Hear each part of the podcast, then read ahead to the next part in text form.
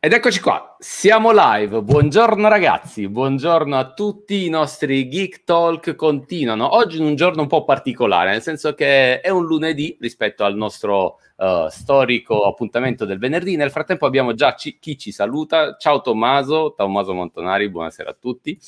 Eh, I nostri Geek Talk continuano. Con me Stefano Stagnaro in, per supportarmi e insieme a me parlare un po' di nerditudine. Ciao Stefano. Ciao Gaetano, eh, benvenuti, benvenuti, a tutti. Eh, questa, vediamo un po' questa, questa sera, sarà una serata un po' particolare. Eh sì, eh sì. E soprattutto uh, benvenuto e ringrazio tantissimo il nostro ospite Sandro Bonazzola. Ciao Sandro, grazie davvero per aver accettato il nostro invito a fare questa chiacchierata un po' nerd sulla tecnologia e su come l'open source abbia cambiato le nostre vite. È una cosa che ci tengo molto a dire sempre. Ciao Sandro. Ciao e grazie per avermi invitato. Un piacere essere qua con voi. Allora, eh, eh, perdonatemi solo un secondo che devo, eh, mi segnalano che c'è un problema su LinkedIn, verifico subito. Uh, sì, non sta andando la streaming su LinkedIn. Uh, Mentre eh, io cerco di sistemare qui, eh, Sandro, io ti chiederei come prima cosa, magari con, uh, chiedo il supporto a Stefano, ci racconti un po' la tua storia e come sei arrivato al, al mondo dell'open source? Sì, ehm, direi sei forse in muto Stefano. Sì, no, volevo dire se puoi fare un po' di contesto, raccontarci come sei arrivato nel, nell'open source, se c'è una storia dietro tutto questo. Ah, ok. Eh, direi che tutto è più o meno cominciato con un Commodore 64. Eh, comincia... cominciato con un Commodore 64 da bambino, dove eh, programmazione lì significava leggere dei uh, fascicoli che si prendevano in edicola in cui era disponibile del codice per poi fare dei giochi e, e quindi la, i primi passi con il Basic su Commodore 64. Eh, da lì in poi eh, diciamo un percorso un po' tortuoso scolastico partendo con eh, un diploma da geometra e un inizio di ingegneria civile.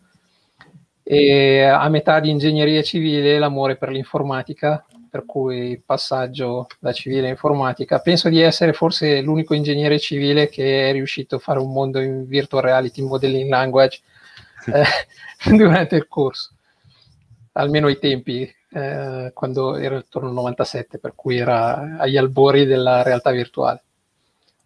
E, mm, da lì poi eh, il lavoro in un'azienda delle Chiese eh, come programmatore Python mh, mm, e a seguire una chiamata dalla Repubblica Ceca eh, dove avevano visto alcuni contributi che avevo fatto per Gentoo Linux eh, durante il lavoro che avevo fatto per la tesi all'università. E, e da lì poi eh, ho iniziato a lavorare in Red Hat per il progetto Ovirt e da otto anni a questa parte eh, lavoro su questo progetto che conoscete benissimo e di cui parlerete anche a breve. Eh sì, eh sì. C'è, c'è, tutto poi un, un, un discorso da fare. Eh, Vai, vai, scusami, Gai, ti ho interrotto, vai. No, no, scusate, io nel frattempo sto spippolando un po' perché LinkedIn ci sta dando qualche problema. Ho dovuto creare un nuovo stream su LinkedIn, quindi non è quello che avevamo uh, in precedenza, ah, ma uno okay. nuovo, ma poco importa. Adesso dovrebbe essere live.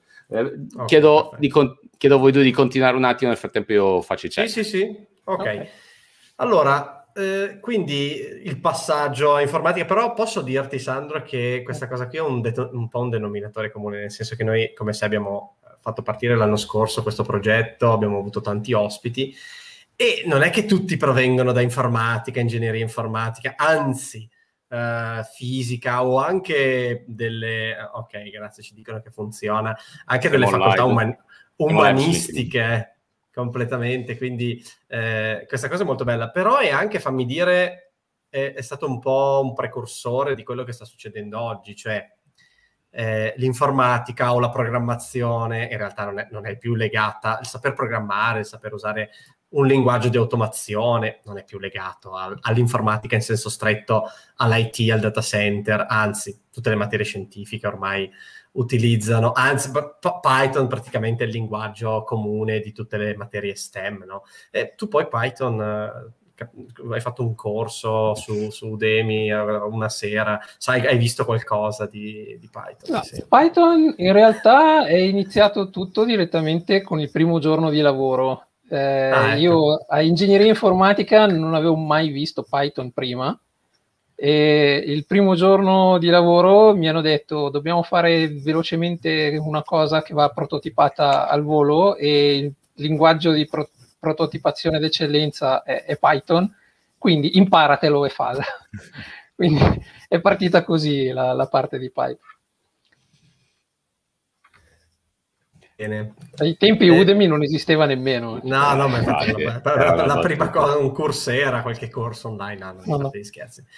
Senti, ma eh, invece quindi poi, poi sei arrivato in realtà, ecco, ci puoi dire cosa, qual è il tuo ruolo, di, di che cosa ti occupi? Sì, io eh, in Redact attualmente sono un manager, eh, gestisco due team, eh, sono integrazione e Node eh, si occupano sostanzialmente di raccogliere i, i, vari software prodotti dagli altri team e organizzarli in un prodotto funzionante che possa essere utilizzato da tutti.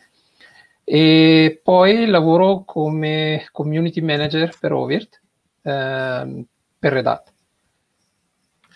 Ecco, fammi, hai detto un, uh, hai usato questo titolo, il, community, il community manager. Stefano, uh, ti Vai. interrompo solo un secondo. Io questa Vai. mattina ho fatto una gaff che nel nostro mondo eh, magari sì, non sì, è. Sì. Io questa mattina ho fatto una story su, su LinkedIn dicendo che Sandro Bonazzona a, ca- Bonazzona a capo del progetto Ovirt.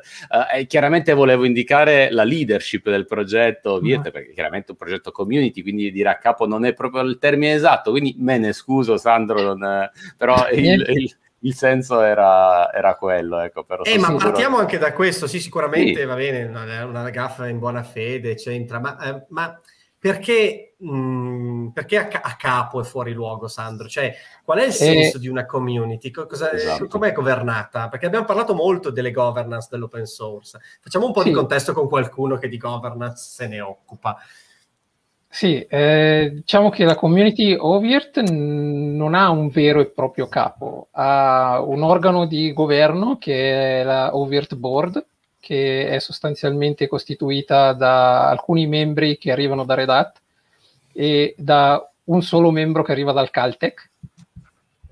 Eh, in passato avevamo più varietà all'interno della board, c'era SUSE, c'era Canonical, c'era IBM, eh, Cisco eh, nel tempo eh, è venuto meno il supporto da parte di queste aziende per cui hanno ritirato i loro sviluppatori dal progetto e quindi hanno avuto meno incidenza anche nelle, diciamo, nelle decisioni di, di, grandi linee della, del, del, progetto.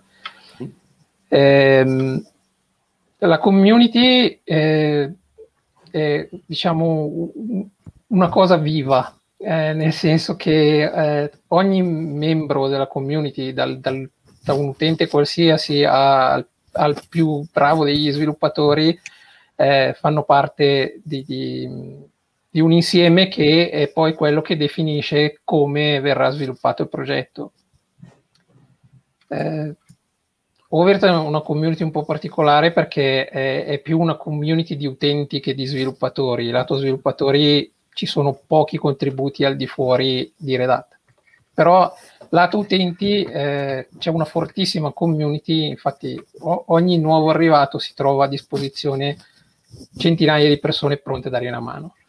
Quindi da, da quel punto di vista è una community fortissima. E sì.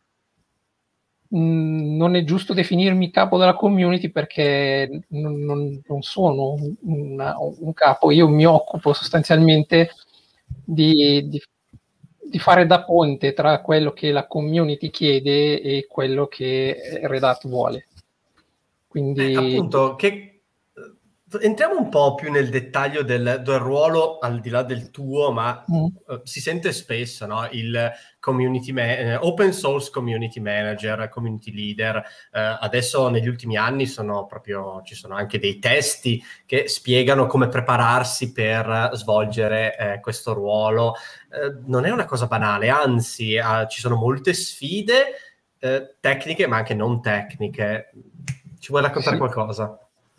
Beh, io ci sono arrivato un po' per caso, nel senso che i, i community manager che seguivano prima il progetto eh, sono stati spostati su altri progetti e hanno lasciato un po' orfano eh, Ovirt. E, lato mio mi ci sono messo e ho cercato di sopperire a questa mancanza. Eh, dal punto di vista tecnico eh, si tratta più che altro di assicurarsi che i canali di comunicazione eh, tra gli utenti e gli sviluppatori eh, siano sempre, diciamo, eh, col- connessi tra di loro, in modo che eh, il pensiero della, dell'utente arrivi a far capire allo sviluppatore che cos'è che serve davvero. E dall'altro lato eh, c'è anche eh, diciamo, una sorta di equilibrio in cui eh, si cerca di far capire alla community le scelte che sono state prese lato eh, sviluppatori. Possono essere più o meno popolari, e possono suscitare più o meno emozioni e bisogna eh, fare in modo che tutto sommato le cose vadano avanti. Certo. Nel, uh, nel contesto, allora, se, se, mettiamo un po' più a fuoco Ovirt, uh, mm-hmm. descri- diamo una descrizione uh, tutti noi sappiamo, sono sicuro chi segue e chi ascolterà i podcast di questo Geek Talk, sai Sandro, a noi piace dire che oltre alla live in questo momento una cosa che ci piace moltissimo è estrapolare l'audio da questo Geek Talk e farne dei podcast che andranno sui vari canali, eh, mm. Apple Podcast, Google Podcast, Spotify, in modo tale da poter essere ascoltato in, uh, con calma, anche in un secondo momento magari correndo, facendo jogging o chissà cos'altro. Ecco, uh, facciamo una descrizione di cos'è il progetto VIRT, quindi qual è l'obiettivo, lo scopo, il goal di, di questo progetto. Sì, lo scopo del progetto VIRT è quello di fornire uh, alla comunità un, uno strumento di gestione di macchine virtuali all'interno di data center che possa essere di un livello aziendale, quindi che sia in grado di gestire eh, più data center, eh, più eh, cluster di, di, server di virtualizzazione, mh, livelli di centinaia di macchine virtuali di dimensioni che vanno dalla l'ultima che abbiamo prodotto da 512 byte fino a macchine da, da qualche tera di RAM. La Tiny Virtual Machine. Tiny Virtual Machine. Sì, sì, sì. Ma possiamo dire per i sistemisti, eh, per tutti i sistemisti di ascolto che sono lì a cercare di capire l'alter ego open source di VMware vSphere. L'ho eh, detto sì. io, eh, eh Sandro, non ti preoccupare, Beh, però diciamolo.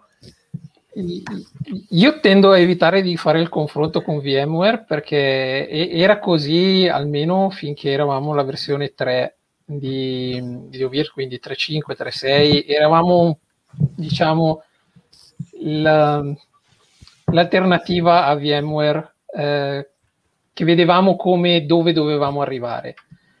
Con la versione 4 in poi, secondo me, questo divario non, non, è, non, è, più rilevante, per cui lo vedo più come un sistema open source di virtualizzazione, ma che non deve più doversi confrontare con quello che VMware produce. Quindi. E uh, avendo descritto il progetto nei suoi obiettivi, quindi suo, uh, la, la, visione del progetto, andando uh, sulla tecnologia, quali sono le tecnologie che mette insieme OVIRT e ovviamente tecnologie open source? Beh, sostanzialmente mh, copre quasi tutto lo stack open source, dal kernel con i suoi componenti KVM alle librerie di virtualizzazione, quindi siamo a livello di libvirt. Eh, su queste poi tutte le tecnologie di software defined storage, quindi Cluster, c'è Ceph, c'è, c'è un interfacciamento con OpenStack Cinderlip, Glance, eh, c'è Open vSwitch sulla parte di virtualizzazione delle reti. Eh, da lì a salire eh, l'intera piattaforma di gestione si appoggia sul middleware fornito da Wildfly. Eh, l'interfaccia grafica è sviluppata usando Patternfly. Eh, copriamo davvero gran parte dello, del, dello scibile della, del prodotto open source. Notevole, notevole. E ehm, raccontiamo un po' la storia di, di partenza, quindi uh, se per esempio parlassimo di, di KVM, quindi l'hypervisor che gira uh, a, a, spazio kernel, uh, questo fu un progetto di Cumbranet, eh, se non ricordo male, eh, che, che, poi l'intera azienda Cumbranet fu acquisita a Red Hat e, e da lì ci fu, KVM era già open source ovviamente, ma c'erano delle mm. altre componenti che furono liberate, cioè messe in open source da Red Hat. Eh, e dal, a capo di Cumbranet c'era Moshibar. Eh, è un periodo male. della storia di, di, di, Ovirt che non conosco, però posso dirti che Ovirt esisteva ancora prima dell'acquisizione di Cumbranet. Sì. Eh, è nato qualche anno prima e credo che la, la parte più antica di, di Ovirt sia Ovirt Node, che credo fosse il primo pezzo reso disponibile sì. come, come open source. Sì. Sì, sì, sì, sì. E, e quella storia, tra l'altro, ehm, una cosa divertente eh, da dire è che eh, Cumbranet ehm, creò il progetto KVM, quindi l'hypervisor spazio kernel che, sfruttava, che sfrutta tutt'oggi le, le caratteristiche delle per la virtualizzazione, eh, le estensioni della virtualizzazione, ma mh, altro, altro, progetto era Spice per il, per il desktop uh, vir- mh, VDI. Eh, e c'era un altro aspetto. Ah, ecco che Moshi Bar, prima di eh, KVM Cumranet, era, aveva fondato Xen, aveva creato il progetto Xen, eh, l'azienda Xen Source, quindi eh, dalla paravirtualizzazione, tutta l'esperienza della paravirtualizzazione che poi eh, personaggio super eclettico riuscì a, a portare al progetto che eh, fu venduto eh, a Citrix, eh, l'azienda Xensource fu venduta a Citrix per tanti soldini,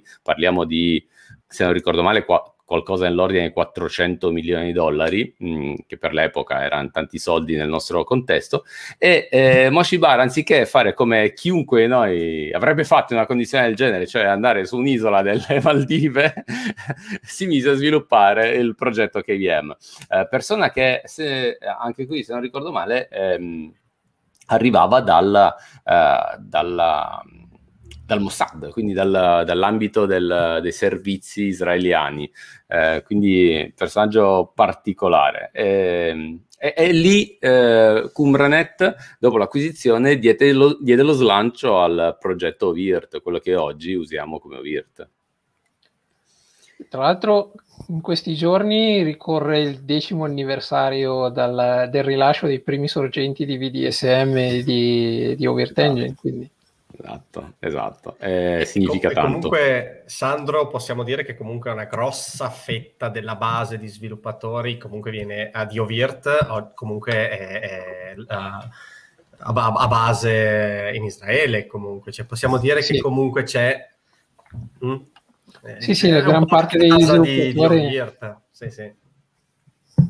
Decisamente. E e, e, da lì il progetto Ovirt che eh, conosciamo, c'è una community davvero eh, mh, bella, come, così come la descrivi tu a livello internazionale. C'è anche, e di questo ti chiederò qualcosa, anzi vi chiederò qualcosa Stefano e Sandro, sulla community italiana. Magari vorrei qualche accenno sulla community italiana di Ovirt. Ovirt Italia è un gran bel progetto e community che fa davvero esperienza. E, e uh, poi c'era uh, un'altra cosa che volevo chiedere riguardo, ah, e, e dopo magari un accenno a anche Ovir Conference, ma questo ne parliamo dopo. Ci, ci parlate un po' del, dell'esperienza della community, sia a livello internazionale che a livello locale? Sì, eh, a livello internazionale eh, Ovirt conta, eh, penso che siano qualcosa tipo 2000 utenti almeno su Facebook eh, è una community eh, per la maggior parte di, svilupp- di utenti e amministratori di sistema è una community molto attiva eh, e sempre pronta a, ad accettare nuovi membri ed accogliere con consigli e suggerimenti. Messaggio promozionale sotto, venite nella community, ok. Venite pure nella community, vi troverete bene. Ehm, poi ci sono tanti, abbiamo tanti amici locali. nella community of Virt, abbiamo tanti amici sì, a livello nazionale e internazionale. Decisamente. E poi dicevo, ci sono tante community locali, c'è quella italiana, c'è in Malaysia, in Corea, in India, eh, Myanmar, ce ne sono un, un po' ovunque. Eh, devo dire che la community italiana è la più attiva in assoluto.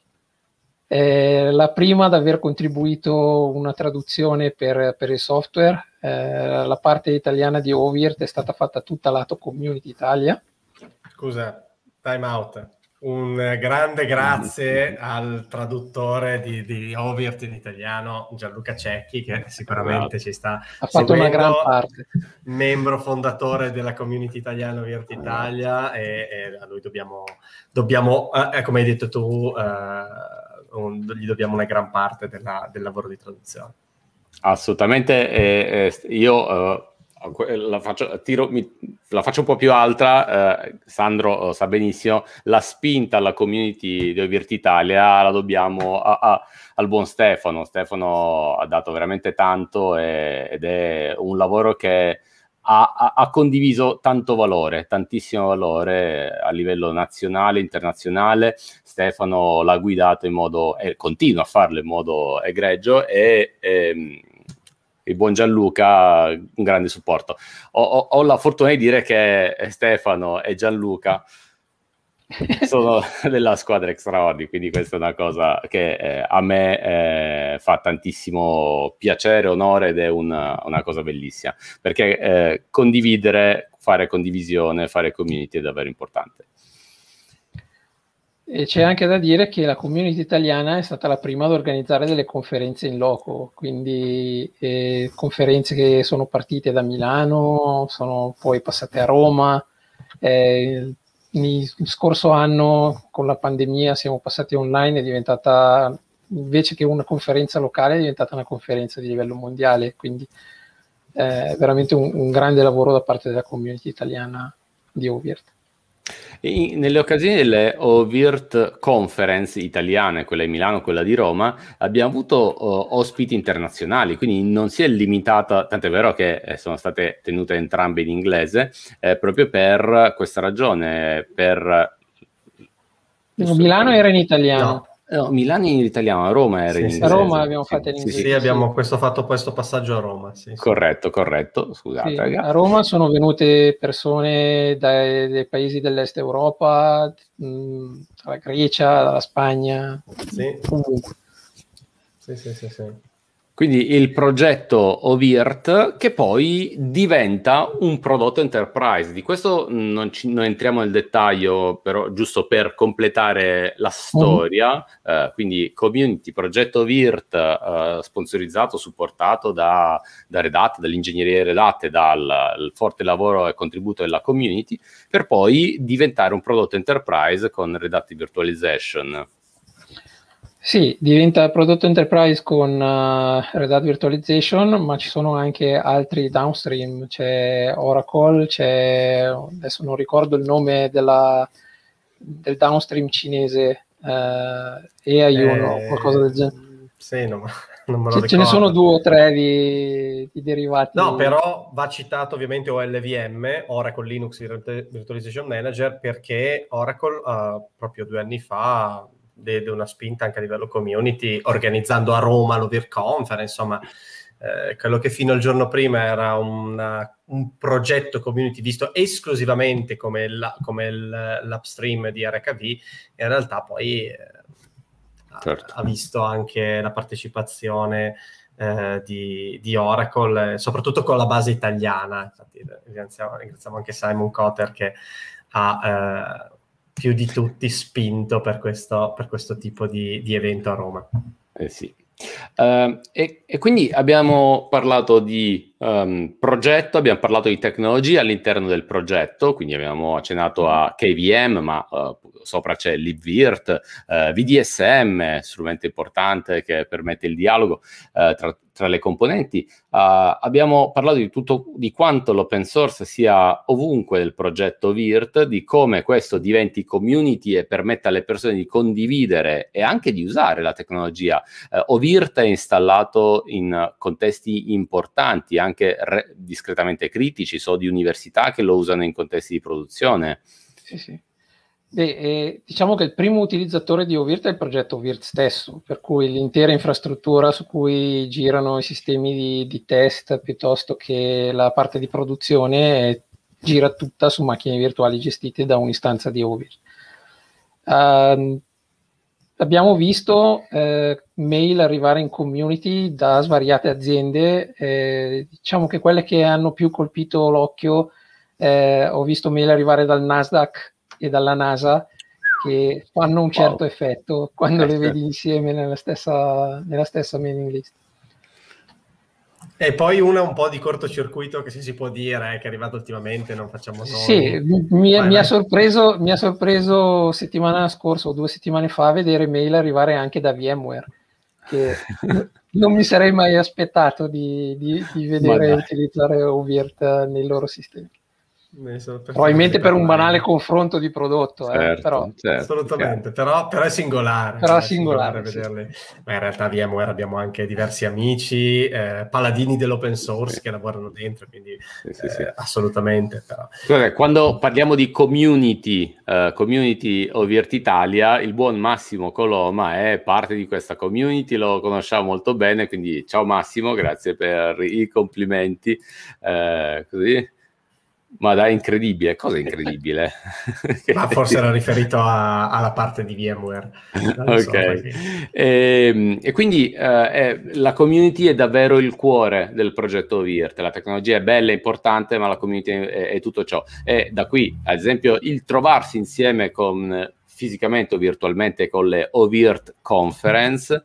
Uh, intanto il buon Massimo ci saluta, ciao Massimo. Eh, tra l'altro eh, eh lui ha delle, dell'installato uh, Red Hat Virtualization in contesti chiaramente di produzione, ma fa anche parecchio testing per la community uh, su eh, su Ovirt eh, ed è sempre presente agli eventi legati al, alla virtualizzazione Ovirt.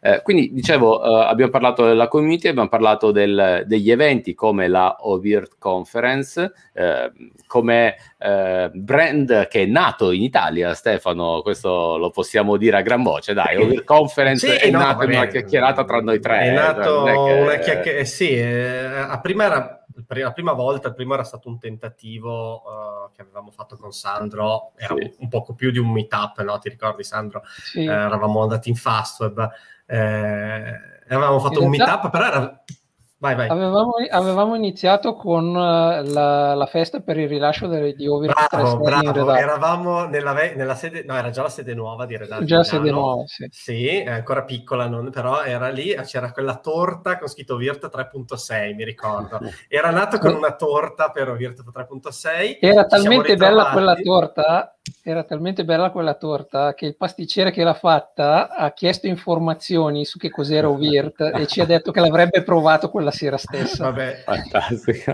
Ma guarda che però, vabbè, poi c'è una storia tra pasticceri così, cioè sono nella community, eh, nella community open source, anche su Telegram così, ci sono inaspettati utenti ad altissimo livello che in realtà lavorano nella pasticceria, quindi questo è un legame che strano, bizzarro ci da piace. esplorare tra i gelati e l'open source. Ci no, piace.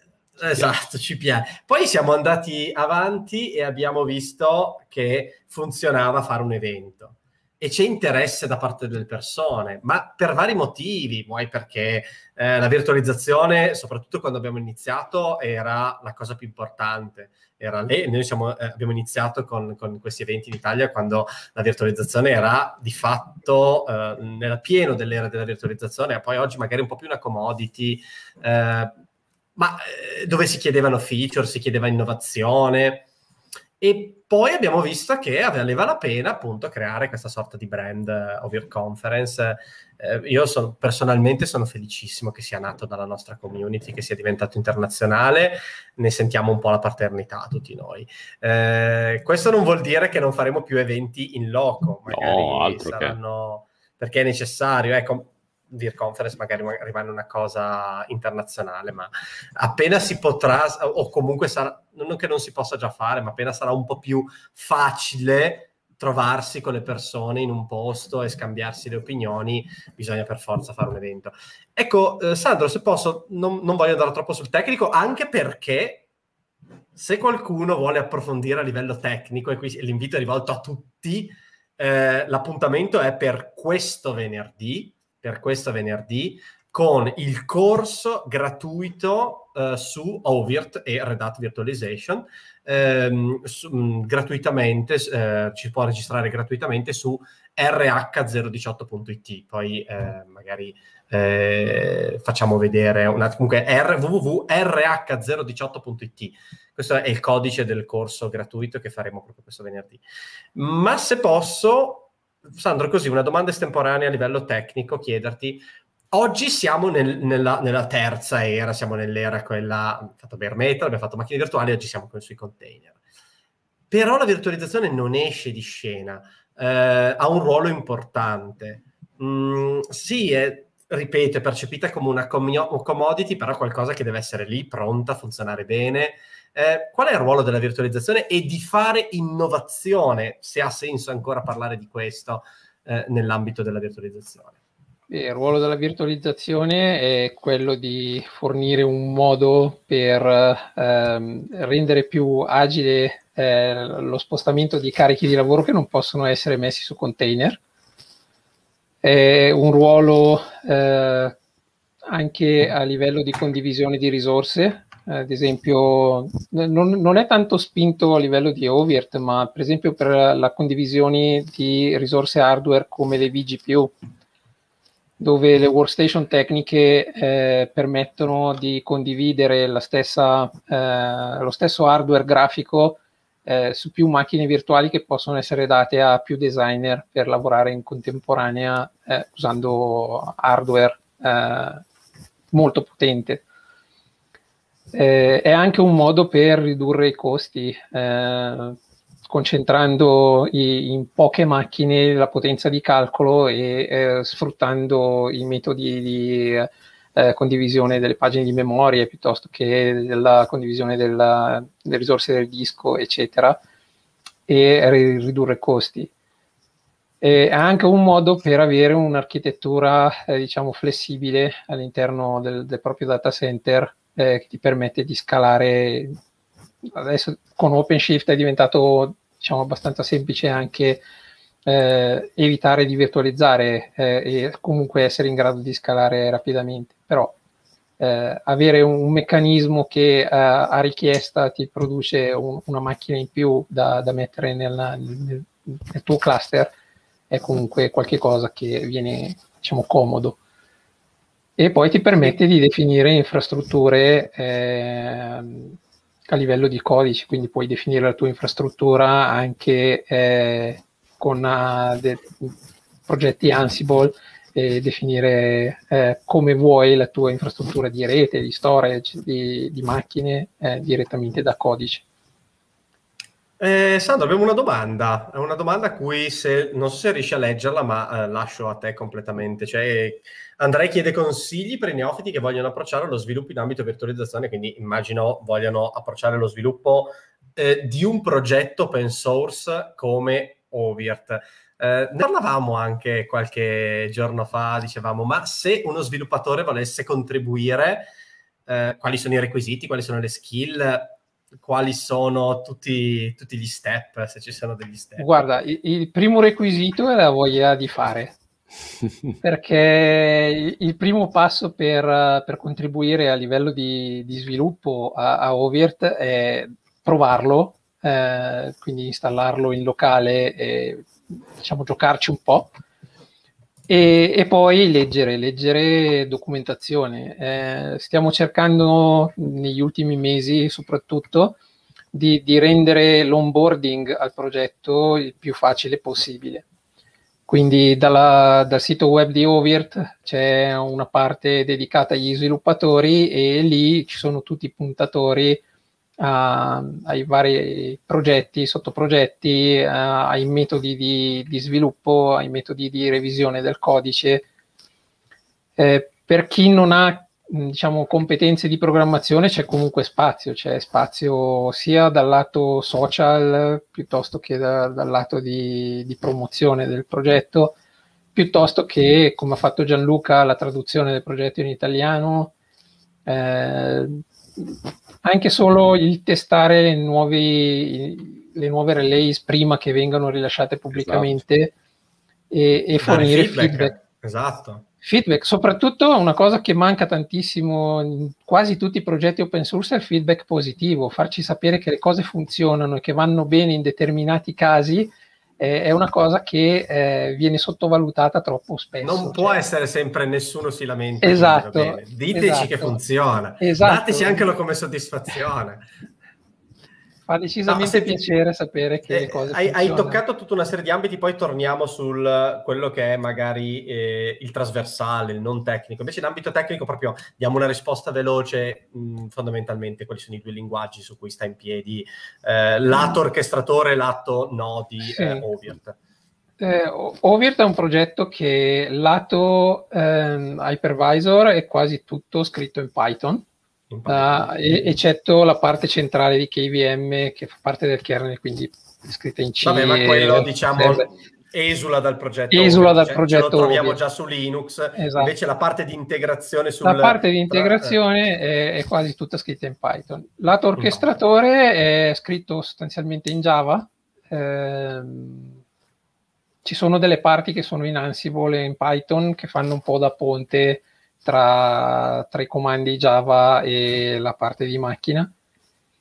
E, ehm, che altro? E, e, poi, vabbè, linguaggi di programmazione lato interfaccia, quindi JavaScript piuttosto che sì. HTML, CSS, cioè, possiamo dire che l'interfaccia di Overt è anche un esempio di come il, andremo, andremo and- utilizzati JavaScript e CSS a livello moderno, perché diciamo che sono, rispettano tutti quelli che sono gli ultimi standard di, insomma... Diciamo che ci proviamo. Ci provate? Eh, ci, ci, ci, ci, ci, farebbe piacere avere più sviluppatori. O, ogni volta mi perviene qualche lamentela rispetto rispetto a delle feature della vecchia interfaccia, sul fatto che c'erano le, la, la, la, parte di sopra, la parte di sotto, cioè ci sono tutta una, c'è tutto un gruppo di nostalgici della vecchia interfaccia di Ovio 3, eh, orfani della, della, barra laterale, eh, un po' perché quella andava, come hai detto tu, a riprendere delle dell'aspetto grafico di VMware vSphere e invece poi il 4 prende la sua strada non... però sappi che, ma lo sai già che ci sono una serie di orfani di quella uh, di quell'interfaccia vecchia però.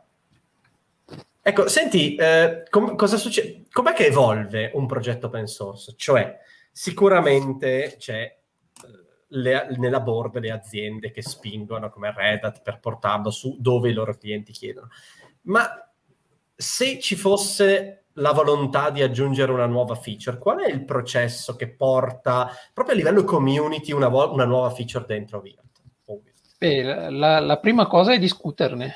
Quindi una volta che eh, hai un'idea di una feature da implementare, eh, portarla nella user mailing list piuttosto che nella mailing list di sviluppo come idea eh, è, è il primo passo eh, se c'è uh, trazione, quindi ci sono più utenti che discutono di questa cosa e mh, mm, pensano che possa essere utile, eh, da lì viene poi aperta una, una RFI eh, che di solito si apre in Bugzilla, quindi si apre un, un, ticket in cui si descrive che cosa si vuole ottenere e come, come lo si vuole eh, se richiede modifiche all'interfaccia grafica, c'è qualcuno che deve preparare un mock-up, quindi far vedere come deve diventare l'interfaccia grafica per eh, ottenere il, il, risultato voluto.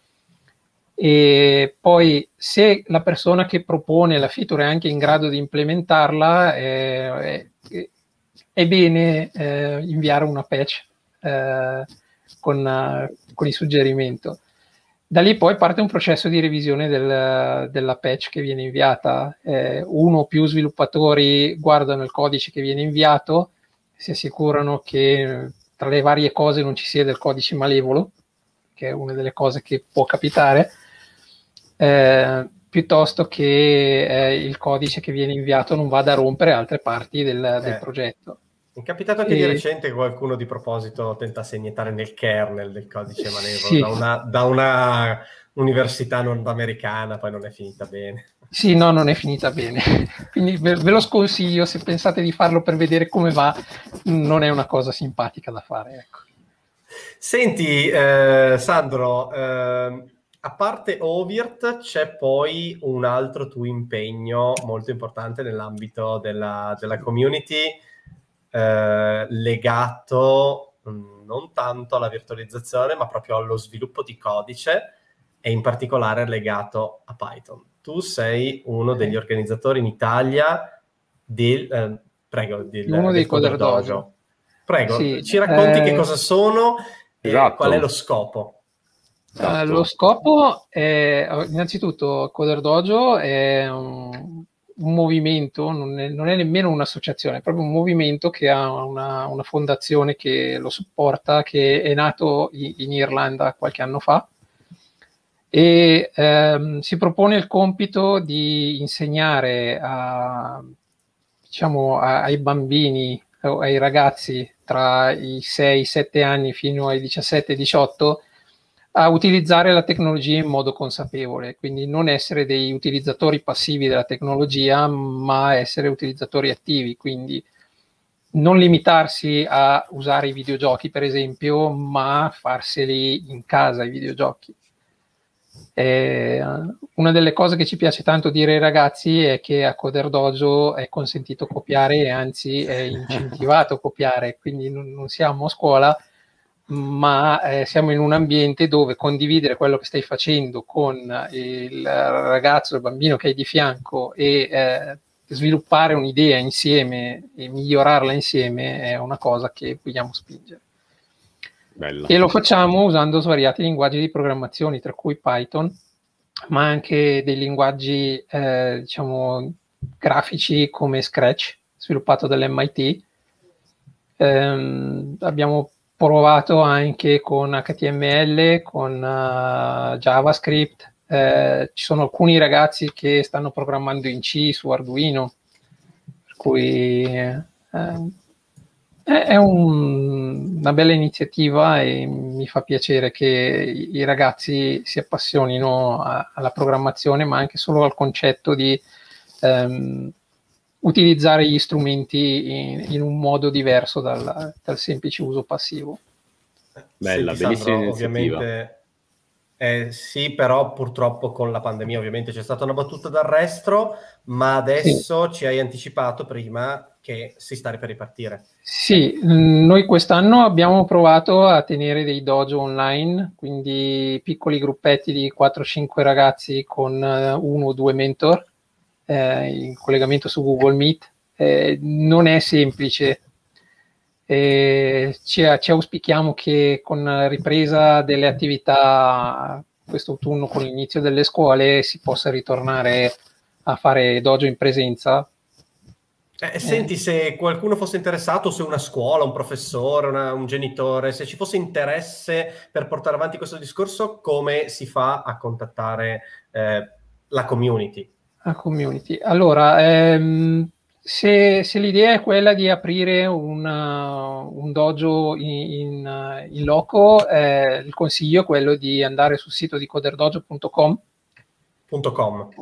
Mi pare di sì, adesso non ricordo se è .org o .com. Eh, e lì trovi tutte le istruzioni su come aprire un dojo e come diventare champion di un, do, di un dojo. Eh, se invece... .com, .com. Se invece eh, l'idea è quella di eh, esplorare come funziona un dojo e eh, partecipare in modo attivo come, come, volontario piuttosto che come diciamo, osservatore eh, per decidere se aprire o meno un dojo, consiglio di sempre dal sito coderdojo.com cercare il dojo più vicino e entrare in contatto con il dojo locale. Ok. Interessantissimo, bellissima iniziativa, complimenti mi fa tanto onore e dobbiamo condividerla, divulgarla e farla arrivare eh, ovunque perché merita davvero tanto. Eh, da, da, papà mi viene facile supportarla. Noi tutti siamo papà, quindi capiamo, capiamo, capiamo questa condizione, questa situazione. Eh, Sandro, io um, ti chiederei in chiusura, facciamo un invito, un invito per eh, il nostro RH 018, il corso gratuito live in italiano che terremo, uh, che, terremo, che terrete tu Stefano eh, con, il, con te come ospite, con gli altri colleghi di Extraordi. Uh, eh, per la community questo venerdì. Facciamo un invito eh, dicendo perché è importante eh, pre- conoscere, approfondire, le, portare a un altro livello la conoscenza sul, sulla virtualizzazione open source. Inizio io? Vai. Allora, eh, appunto venerdì si terrà questo evento, un evento divulgativo per voi che ci seguite eh, magari da tempo, sapete eh, come sono fatti questi eventi e sono 3-4 ore di, eh, di, divulgazione di tecnologie open source, eh, tutte di un fiato, eh, non, non, spaventatevi dal, dal, numero di ore, in realtà eh, sarete voi a chiedere di, di rimanere ancora un po', anche perché ci saranno, ecco qui vediamo il sito dove fare la registrazione, ci saranno una serie di tematiche assolutamente divulgative, soprattutto all'inizio, e eh, senza particolari prerequisiti, se non un po' di infarinature di quelle che sono le tecnologie IT. Quindi inizieremo proprio dall'hypervisor, inizieremo da KVM, vedere come funziona, e poi vedremo, quindi su un singolo nodo Linux, per poi scalare verso la soluzione orchestrata che ovviamente noi ospitiamo, che è Ovirt, ehm, per andare a risolvere a questo punto quelle che sono le tematiche, le esigenze, le sfide in un data center. Eh, vedremo anche come realizzare delle virtual machine non solo manualmente, ma anche, come diceva prima Sandro, attraverso eh, delle definizioni di codice, quindi attraverso Ansible, ma ci sono tante altre forme di automation che si possono utilizzare in Overt come Terraform, eccetera. Eh, Sandro, ci sarà anche una parte di cui ti occuperai tu sulla, sulla community, vuoi dire qualcosa? Sì, eh, riprenderemo il discorso che abbiamo già iniziato oggi su che cos'è la community di Ovirt, come, come viene gestita, come contribuire al, al progetto e um, come partecipare attivamente nella vita della community. Ma anche solo come chiedere supporto, cioè sto usando esatto. non un prodotto ma un progetto, quindi qualcosa di open source, qualcosa come, eh, come si dice, self-support, però però c'è modo di chiedere eh, supporto, di dire eh, qualcuno l'ha già fatto, fate, aiutatemi o come, esatto. come, l'avete risolto. E quindi vedremo, vedremo, anche questa parte. Ottimo, ottimo, bellissimo, grazie. Eh, mi raccomando, iscrivetevi, rh018.it, è gratuito, è online, live in italiano, sarà un'occasione per far crescere la nostra conoscenza e fare community, quindi eh, ne vale davvero la pena. Ehm, Sandro, eh, io ti ringrazio tantissimo, grazie Stefano, grazie Sandro, è stata una bellissima chiacchierata, come sempre le nostre chiacchierate un po' nerd che ci riserviamo di replicare davanti a una birra quando sarà possibile ad, una, ad un evento, una conference o al, alla prima occasione possibile. E, che dire, ci, ci si vede eh, ci si vede questo venerdì. Io sarò solo spettatore, la, no, no, non, non, non, sarò presente, ma vi seguirò. E, ehm, grazie ancora. Grazie a te, Gaetano. Alla prossima, ciao. Ciao a tutti, ciao. ci vediamo venerdì.